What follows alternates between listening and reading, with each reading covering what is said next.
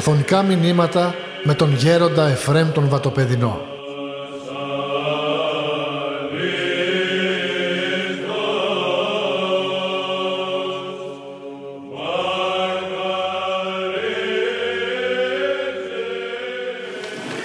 Είμαι βέβαιος ότι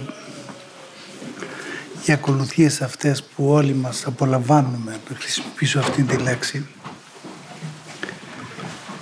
είναι γεμάτες πνευματικότητα και μπορεί κανείς ακούοντας τα εγκόμια, τα επιτάφια εγκόμια τα λεγόμενα, μπορεί να πει κανείς ότι υπάρχει ένα συναισθηματισμός. Ας πούμε όταν λέει η Παναγία «Όγλυκη μου ιέρ, όγλυκη δεν το μου τέκνο». Πώς έδισου, πού είναι το κάλος σου, πού έδισου το κάλος. Και ακριβώς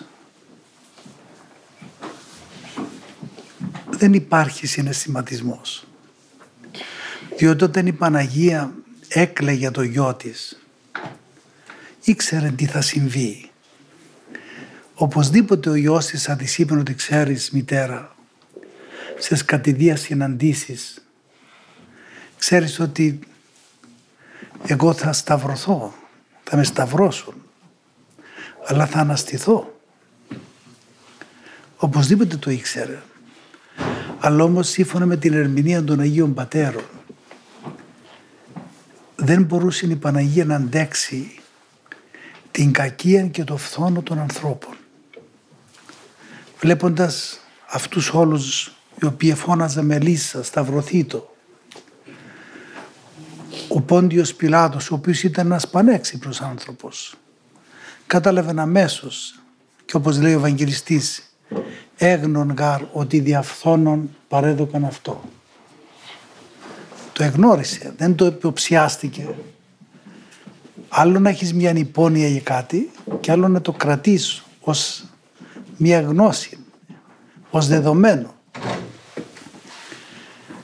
Κι όμως δεν τα κατάφερε να τον απολύσει και ο Κύριος επήγε στο Σταυρόν. Και μάλιστα βλέπετε ήθελα να τον ατιμώσω μέχρι εκεί που δεν πάει. Διότι όπως ξέρετε εις τους Εβραίους ο πιο ατιμότερος θάνατος η πιο δύσκολη ποινή που υπήρχε ήταν το σταύρωμα. Αυτό ήταν. Τον εκάρφωσαν στο σταυρό και μάλιστα για να τον εξευτελίσουν τελείως και να ξέρετε ότι ο Χριστός ήταν γυμνός τελείως στο Σταυρό. Δεν ήταν εμείς βέβαια γεωγράφοι η Εκκλησία από μια νεδόν βάζουμε κάποιο πανί γύρω του. Και αυτό το κάνουμε από ένα σεβασμό. Παρόλο που δεν υπάρχει μέλος του Χριστού που είναι, δεν είναι Άγιο. Δεν υπάρχει το σώμα του είναι όλων Άγιων και αγιασμένων. Διότι αυτός ήταν ο Πάναγνος, ο Άσπυλος, ο Αμόλυντος, ο Αναμάρτητος. Όμως εμείς από σεβασμό του βάζουμε ένα πανί γύρω του όταν είναι στο σταυρό. Και βλέπετε για τον εξευτελίσεων όπως είπα έβαλαν και δύο ληστές, δύο κακούργους. Θέλοντας να του πούν εμέσως πλην σαφώς είσαι κακούργος κι εσύ και είσαι ο πρώτος κακούργος, είσαι στο μέσο και έχεις εκ δεξιών και εξ αριστερών ακόμη ένα. Και βλέποντας ο Χριστός αυτά τα έβλεπε βέβαια ως Θεός. Έβλεπε τα πάντα, τα ανεχόταν. Δεν μπορούσε με ένα νεύμα να τα αντιστρέψει τα πράγματα. Βλέπετε, όπως λένε οι Άγιοι Πατέρες, θέλον απέθανε. Θέλον.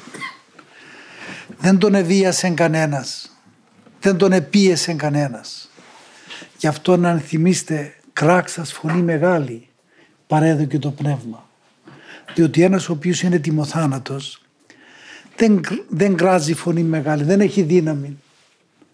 Αλλά για να δείξει ο Χριστός ότι θέλον εξέπνευσε. Θέλον, έχει σημασία. Κράξας φωνή μεγάλη παρέδωκε το πνεύμα. Και βλέπετε έρχονται μετά να δουν τι γίνεται, διότι αυτοί που εσταυρώνονταν πέθρουν από την πείνα συνήθως. Και πήγαν εκεί και αν δεν ήταν αν δεν ήταν πεθαμένοι τους εκτυπούσαν στα πόδια και οδυνώνουν το περισσότερο για να πεθάνουν. Και είδαν τον Χριστό ότι όντως εξέπνευσε και δεν του χτύπησαν, δεν του έσπασαν τα πόδια. Και ο Χριστός ως άπνων ανθρώπινο λείψανον που επέθανε ως άνθρωπος ήταν ακέραιος. Δεν είχε δείγματα νεκρού ο Χριστός πάνω του. Δεν είχε εγκυτρινάδα ας πούμε. Δεν ήταν ας πούμε πώς το λέμε ήταν εύκαμπτος. Γι' αυτό όταν τον κατέβασαν τον κατέβασαν κανονικά και τον έπιασε όπως αν βρεθήκετε σε κηδεία στο Άγιον Όρος οι μοναχοί οι οποίοι όντως αγωνίζονται είναι πολύ εύκαμπτοι και όταν τους κατεβάζουν στον τάφο είναι σαν το λάστιχο.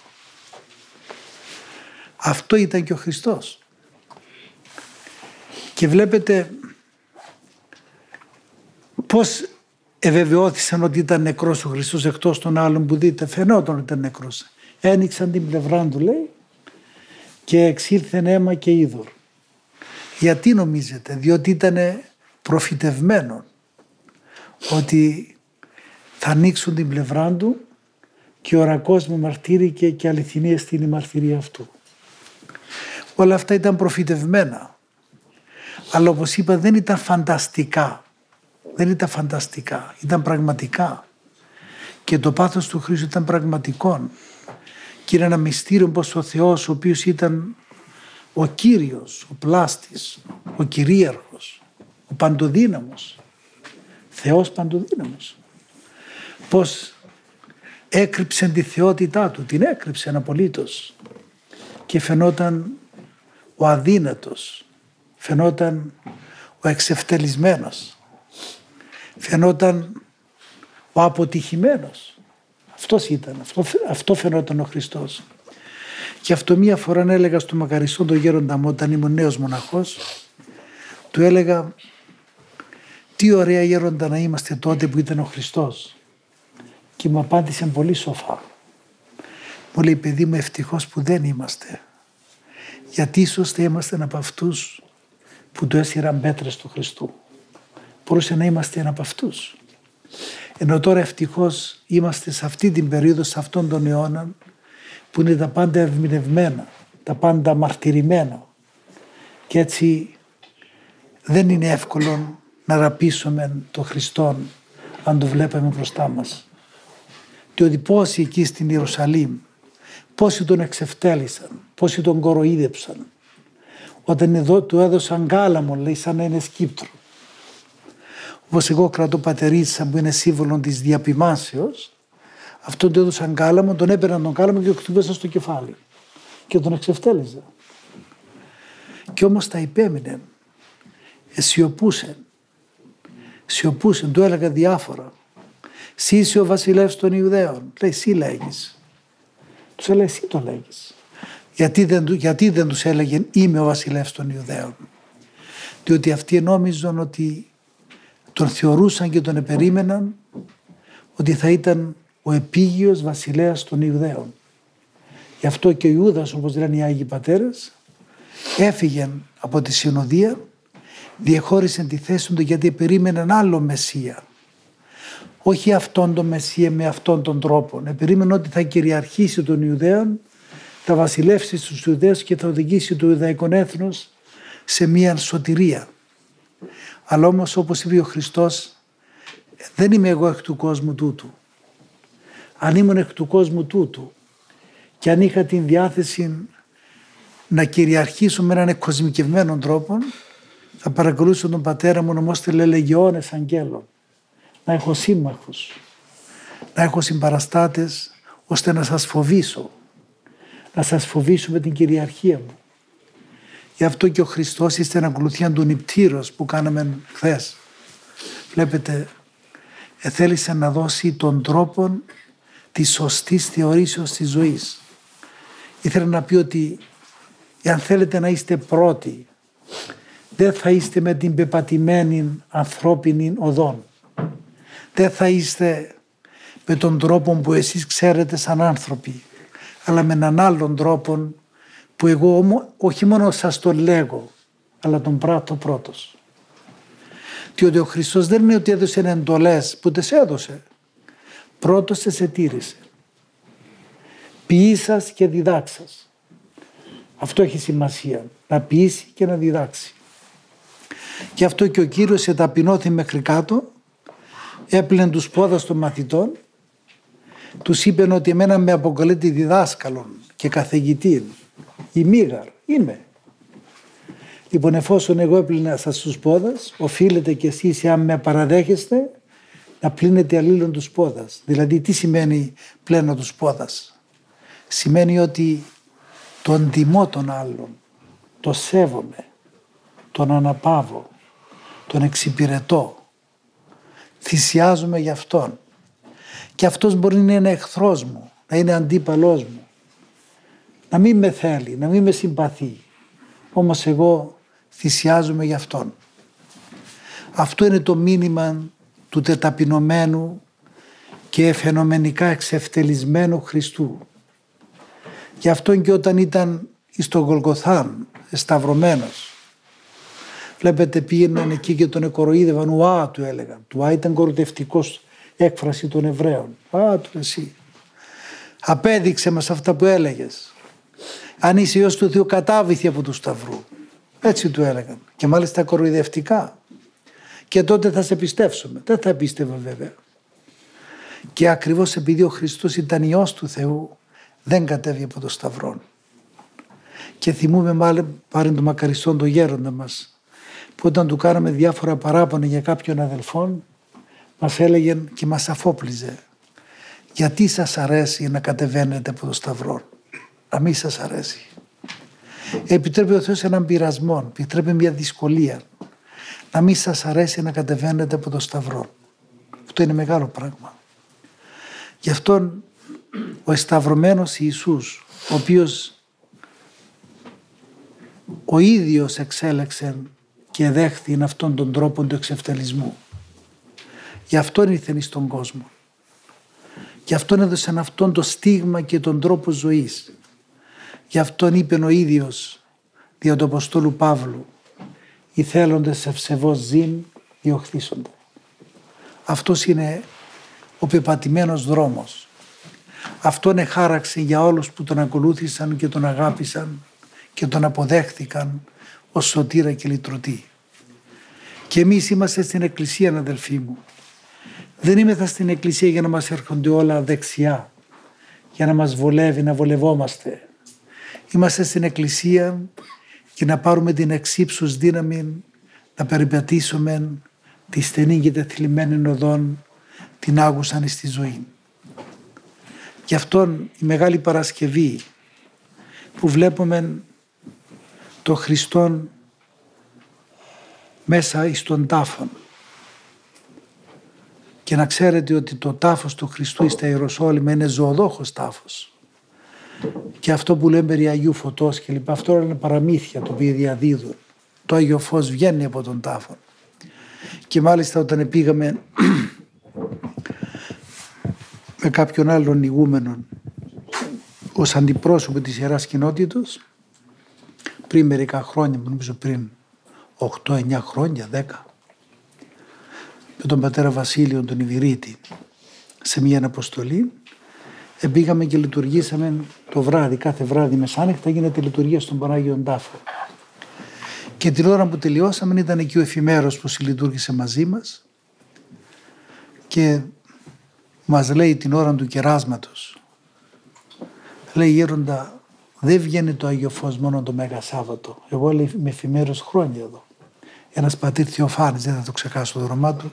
Τώρα ερώτησα και τον μετατόπισα σε άλλο μοναστήρι στα Ιερουσαλήμ, στη Βιθλέμ νομίζω. Μου λέει πολλές φορές βγαίνει το φως από τον τάφο και βγαίνει το φως από τον τάφο και πάνε και ανάβουν τα καντήλια του φρικτού Γολγοθά μόνα τους. Πολλές φορές το χρόνο βγαίνει το φως. Και μάλιστα όταν επέστρεψε ο Άγιος Παΐσιος όταν πήγε στα Ιεροσόλυμα τότε ήμεθα στη Μονή Κουτουρμουσίου.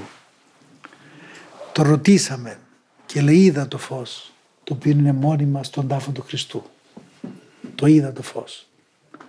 Αλλά για να δει κανείς το φως που είναι μόνιμα στον τάφο του Χριστού πρέπει να έχει τα ανάλογα μάτια.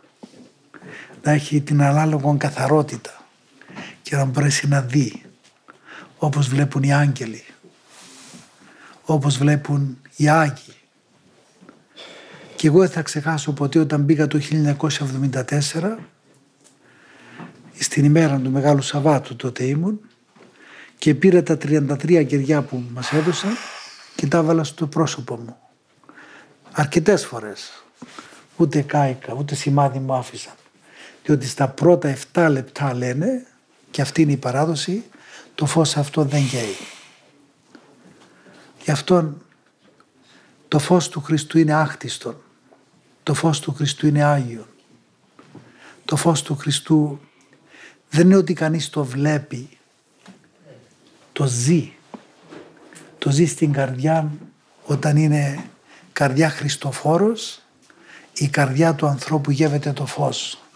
Το φως του αληθινών. Που το φως δεν είναι ουδετέρου γένους το φως. Είναι πρόσωπο. Γι' αυτό και είπε ο Χριστός εγώ είμαι το φως του κόσμου. Ο ακολουθούν μη εμεί μη περιπατήσει εν τη σκοτία αλέξει το φως της ζωής. Γι' αυτόν ο Χριστός θέλοντας απέθανε, θέλοντας ετάφη, θέλοντας αναισθήθη, αλλά του έμεινε η επωνυμία ο εσταυρωμένος. Γι' αυτό και όταν οι μυροφόρες οι οποίες τον αγαπούσαν τον Χριστόν, τον εσέβοντο, τον είχαν ως πατέρα και ήταν πέραν του τάφου παρατηρούσε και θεωρούσε τα γενόμενα.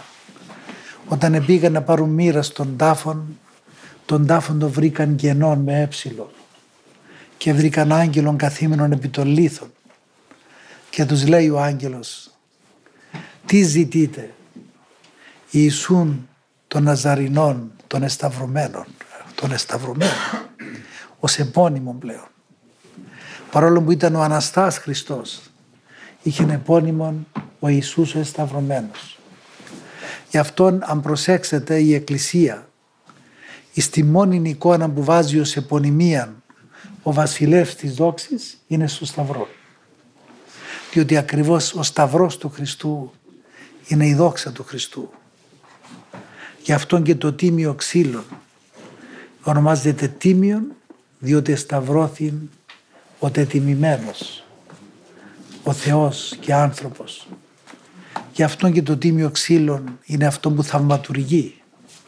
Διότι το ξύλο ήταν μέχρι τότε, μέχρι να σταυρωθεί ο Χριστός, ήταν το άτιμο Τώρα που σταυρώθη ο Χριστός είναι το τίμιο ξύλο. Γι' αυτό λέγεται τίμιο ξύλο. Γι' αυτό και είναι παραδεδομένο και διαδεδομένο σε όλη την Εκκλησία. Και το κάθε μοναστήρι έχει αρκετά κομμάτια τίμιο ξύλο. Και θυμάμαι που βρήκαμε σε κάποιον, σε κάποιον οπίνη στο σκιοφυλάκιο ένα χαρτί που έγραφε ταφ και έναν ξύ, έτσι, όχι που με το μολύβιν ήταν. Το πήρα στο γέροντα τότε. Του γέροντα του λέω, άρα γίνεται τίμιο ξύλο αυτό. Μου λέει, παιδί μου, θα μάθουμε αμέσω. Και λέει, φέρα ένα ποτήρι με νερό. Έφερα ένα, έφερα ένα ποτήρι στο κελί του και το βάλαμε το, αυτό το τρία-τέσσερα έτσι ραβδάκια μικρά και πήγε κάτω. Λέει είναι τίμιο ξύλο. Διότι το ξύλο το κανονικό επιπλέει στο νερό. Το τίμιο ξύλο μπαίνει κάτω. Παρά τους φυσικούς νόμους. Έτσι είναι το τίμιο ξύλο. Γι' αυτόν αδελφοί μου είμαι θα ορθόδοξη, είμαι θα μέλη της Εκκλησίας. Να δοξολογούμε τον Θεό που έχουμε αυτόν το έμβλημα να είμαι θα ορθόδοξοι χριστιανοί. Αυτό, αυτήν την ιδιότητα να μην τη σπηλώσουμε, να μην τη χαλάσουμε αλλά μέσα μας συνεχώς να έχουμε μπροστά μας τον Χριστόν ο οποίος έγινε άνθρωπος για τον καθέναν από μας. Να τον παρακαλούμε, να τον οικετεύουμε, να τον δοξολογούμε, να τον ευχαριστούμε και να είστε βέβαιοι ότι είναι μαζί μας, είναι με θυμόν. Διότι, διότι ο ίδιος είπε εγώ είμαι με θυμόν πάσα σας ημέρα στη ζωή. Ήρθε κάποιος εδώ με πλησίασε και μου λέει γέροντα εγώ ήμουν αδιάφορος για χρόνια. Μπορώ να πω ότι έφτασα και στα όρια της αθείας. Ήβριζα τους θεούς και δαίμονες μου λέει. Πριν από ένα χρόνο με φώτισε ο Θεός με τις ευχές της μητέρας μου και ήρθα στο Άγιον Όρος και πίστεψα στο Θεό.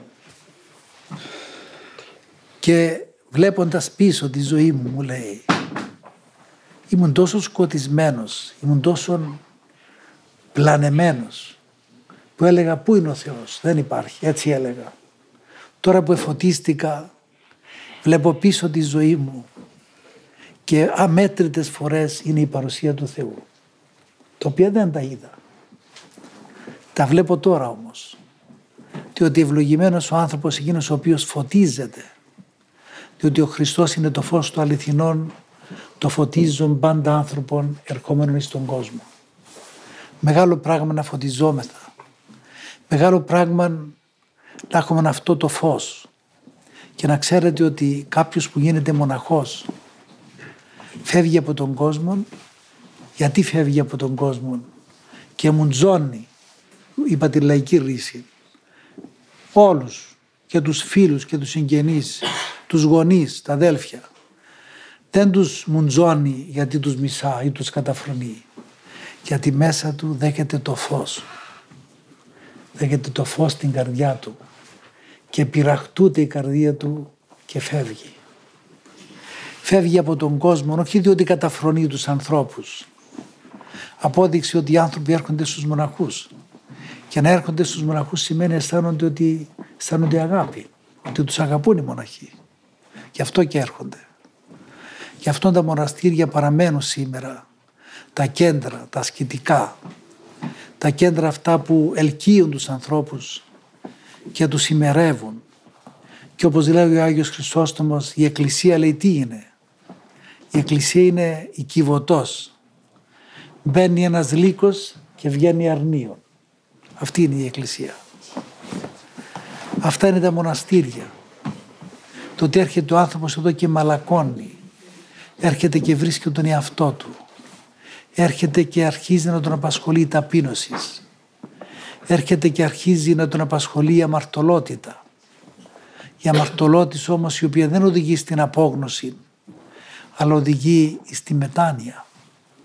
Και η μετάνοια να ξέρετε οδηγεί όχι στην απελπισία ή στην ελπίδα.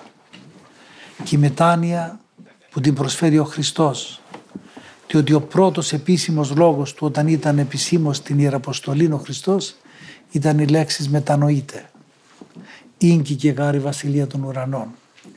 Και μάλιστα το Ευαγγέλιο δόθη στην ελληνική γλώσσα. Δεν είναι τυχαίο και αυτό. Διότι τι είναι το μετανοείται. Ενεστός διαρκείας. Δηλαδή συνεχώς να μετανοείται. Γι' αυτό και όταν ήρθα στη Μονή Φιλοθέου τότε, σαν φοιτητής τότε που άρχισα και έβλεπα εδώ και μου φέρονταν όλα παράξενα, όλα κάτι ιδιαίτερα στο Άγιον Όρος. Διότι για πρώτη φορά εγώ ήρθα στο Άγιον Όρος όταν ήμουνα 19 χρονών. Πού τώρα βλέπω κάτι μικρά παιδιά και λέω πού να φανταστώ εγώ το Άγιον Όρος. Για πρώτη φορά άκουσα από το, για το Άγιον Όρος όταν ήμουν στην Ιραντική σχολή και ήρθε κάποιο συμμαθητής μου και μου που έφεραν κάποια, ε, κάποια άρθρα τα οποία έγραφε η εφημερίδα Φιλελεύθερος τότε για το Άγιον Όρος. Και βέβαια έγραφε έτσι με έναν ιδηλιακό τρόπο, ρομαντικό τρόπο. Δεν ήταν τα άρθρα εκείνα τα οποία είχαν πνευματικότητα όπως την θέλει κανείς και όπως θα ήθελα εγώ να γραφτώ σήμερα, αλλά όμως με ωφέλησαν. Και είχα τότε έναν πόθο να έρθω στο Άγιον Όρος, αλλά δεν ήταν και τόσο εύκολο τότε. Τα πράγματα ήταν δύσκολα, τα οικονομικά ήταν πάλι δύσκολα. Και όταν ο Θεός στάφερε και έγινε η εισβολή τότε, ήρθαμε από την Κύπρο και τον επόμενο χρόνο το 1975 ήρθαμε για πρώτη φορά στο Άγιον Όρος και πήγα στη Μονή Φιλοθέου τότε και συνάντησα ένα γεροντάκι το οποίο κούτσευε κιόλας. Του λέω γέροντα, του λέω πόσα χρόνια έχετε στο Άγιον Όρος; Μου λέει παιδί μου έχω 65 χρόνια. Και το ρώτησα αυτά τα 65 χρόνια τι κάνετε; Του λέω. Και μου απάντησε και δεν θα το ξεχάσω ποτέ.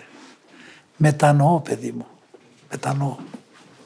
Και το θυμάμαι μέχρι τώρα σαν να μου το είπε τώρα πριν λίγο. Έτσι είναι. Γι' αυτό η μετάνοια είναι αδιάλειπτος. η οποία χρειάζεται για όλους μας ώστε σιγά σιγά να καθαρίσει η καρδία. Να καθαρίσει η καρδία όπως οι Άγιοι βλέπετε, πώς οι Άγιοι ήταν μυροβλήτες, πώς οι Άγιοι τρέχουν μοίρα από τα λείψανά τους. Να ο Μητροπολίτης Μύρο μια μέρα και μου πέρσι μου το ανέφερε πάλι, εκεί στα Μύρα είναι το μοναστήρι του Αγίου Νικολάου και μια τουρκάλα αρχιτέκτον κάνουν τώρα ανασκαφές εκεί. Και επειδή πηγαίνει συχνά ο Μητροπολίτης Μύρος στα Μύρα, του λέει μου συνέβη, του λέει Τουρκάλα κάτι που είναι πολύ έτσι, δεν το ξαναείδα. Του λέει τι συνέβη; Λέει εκεί που, ε, που σκάβω του λέει μυρίζει το χώμα. Εμείς δεν έχουμε τέτοια πράγματα λέει. Στο Κοράνι δεν λέει τίποτα μυρίζει το χώμα. Και τότε ο Μητροπολίτης κατάλαβε. Λέει εδώ του λέει ήταν το λείψανο του Αγίου Νικολάου και έτρεχε μύρον. Έτρεχε μύρος σαν αυλάκι, σαν το νερό το οποίο τρέχει βροχή. Και αυτό το μύρον επότισε το χώμα αυτό πριν αιώνες. Και συνεχίζει να ευωδιάζει το χώμα. Γιατί έτρεχε μύρον το λείψανο του Αγίου Νικολάου; Γιατί ήταν καθαρόν. Ήταν αγνών. Ήταν χαριτωμένο. Ήταν άσπυλο. Γι' αυτόν έτρεχε μύρον. Γι' αυτόν να αγαπούμε την καθαρότητα, να αγαπούμε την αγνότητα, να αγαπούμε την εγκράτεια, να αγαπούμε την αγιότητα γενικά και ότι έτσι θα αντιγράψουμε τον Χριστόν ο οποίος όντως εσταυρώθη δι' εμάς και συνεχίζει να σταυρώνεται και σήμερα από τις ασέβειες των ανθρώπων και μάλιστα δεν θα τα ξεχάσω ποτέ ήρθε ένας από το παλεχώριν εδώ της Καλκιδικής, ενάρετος άνθρωπος, ο οποίος τώρα είναι συνταξιούχος βέβαια, ζει ακόμα, δούλευε στα μεταλλεία. Και εκεί ήρθε και μου λέει, ξέρεις, πολύ πληγώνουμε διότι είχε, υπάρχουν πολλοί συνάδελφοί μου που βλαστημούν την Παναγία. Και ήρθε και έκλαινε ο καημένος, τόσο πολύ της αγαπούσαν τον Θεό και πήγαινε στην Παναγία Αντεβηματάρισα που έχουμε την Θαυματουργών και της λέει Παναγία μου δώσ' μου τσι παρηγόρησέ με, γονάτισε εκείνη μπροστά της όπως μου είπε και έκλαιε κάμποσο. Διότι σε βρίζω και δεν μπορώ να το αντέξω και του εμίλησε η Παναγία από την εικόνα. Και του λέει έχω δύο χιλιάδες χρόνια που κάνω εγώ υπομονή του λέει που με βρίζω.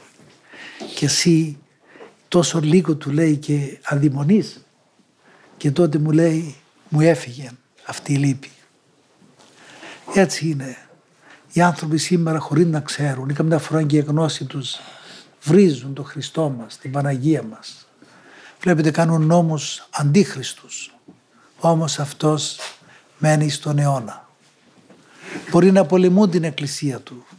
Την πολεμούν. Δεν μπορούν να βγάλουν τίποτε. Ο ίδιος είπε ότι πήλη άδου ου κατησχίσους είναι αυτής. Αυτή είναι η Εκκλησία. Γι' αυτό και ένας ενάρετος άνθρωπος έχει δύναμη μεγάλη μέσα του. Γι' αυτό δίνει την δύναμη ο εσταυρωμένος Χριστός του πατίνε πανόφιων και σκορπίων και επιπάσαν τη δύναμη του εχθρού. Αυτός είναι ο ενάρετος. Αυτός είναι ο ακολουθών των Ιησούν Χριστών, των εσταυρωμένων. Γι' αυτό και εσείς αποχρούντες από το Άγιον Όρος που οπωσδήποτε θα μείνετε μερικές μέρες αλλά θα πάτε στο σπίτι σας. Να έχετε αυτές τις εμπειρίες και τις αναμνήσεις. Και εκεί που θα πάτε, ό,τι και αν κάνετε, όποια εργασία και αν έχετε, να μην λησμονείτε τη σωτηρία της αθανάτου ψυχής σας.